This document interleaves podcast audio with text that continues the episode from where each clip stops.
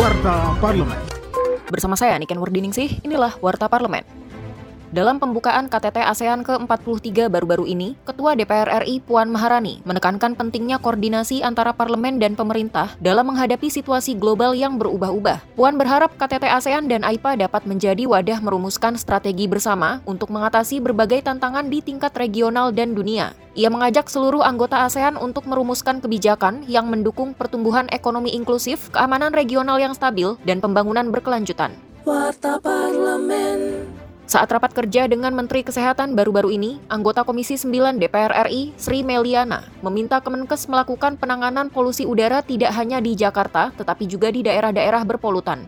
Bapak sudah mengikut sertakan puskesmas untuk mendeteksi. Bapak sudah menerbitkan Permenkes yang disesuaikan dengan standar kualitas udara, mengaktifkan puskesmas, menyediakan lab rujukan, dan melaksanakan edukasi. Pada Jakarta, Pak, pertanyaan saya, kapan dimulai? Pada daerah-daerah lain yang memang punya sumber polusi yang juga berat, Pak. Sehingga Kemenkes ini tidak bergerak pada Jakarta saja, atau kota besar saja, atau sebagian saja dari Indonesia.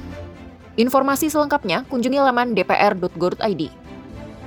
Anggota Komisi enam D P R R I, Haris Turino, meminta Kementerian Koperasi dan U K M untuk memperbanyak pelatihan kepada pelaku U M K M. Ia menilai pelatihan bagi pelaku U M K M sangat dibutuhkan dibandingkan hanya sekadar sosialisasi seperti yang selama ini dilakukan Kemenkop U K M. Politisi fraksi P D I Perjuangan ini menjelaskan, pelatihan-pelatihan sederhana dapat memicu U M K M baru sehingga berdampak dalam mengurangi angka pengangguran. Ia mengusulkan Kemenkop U K M untuk mengadakan pelatihan menjahit, kecantikan, hingga pelatihan las.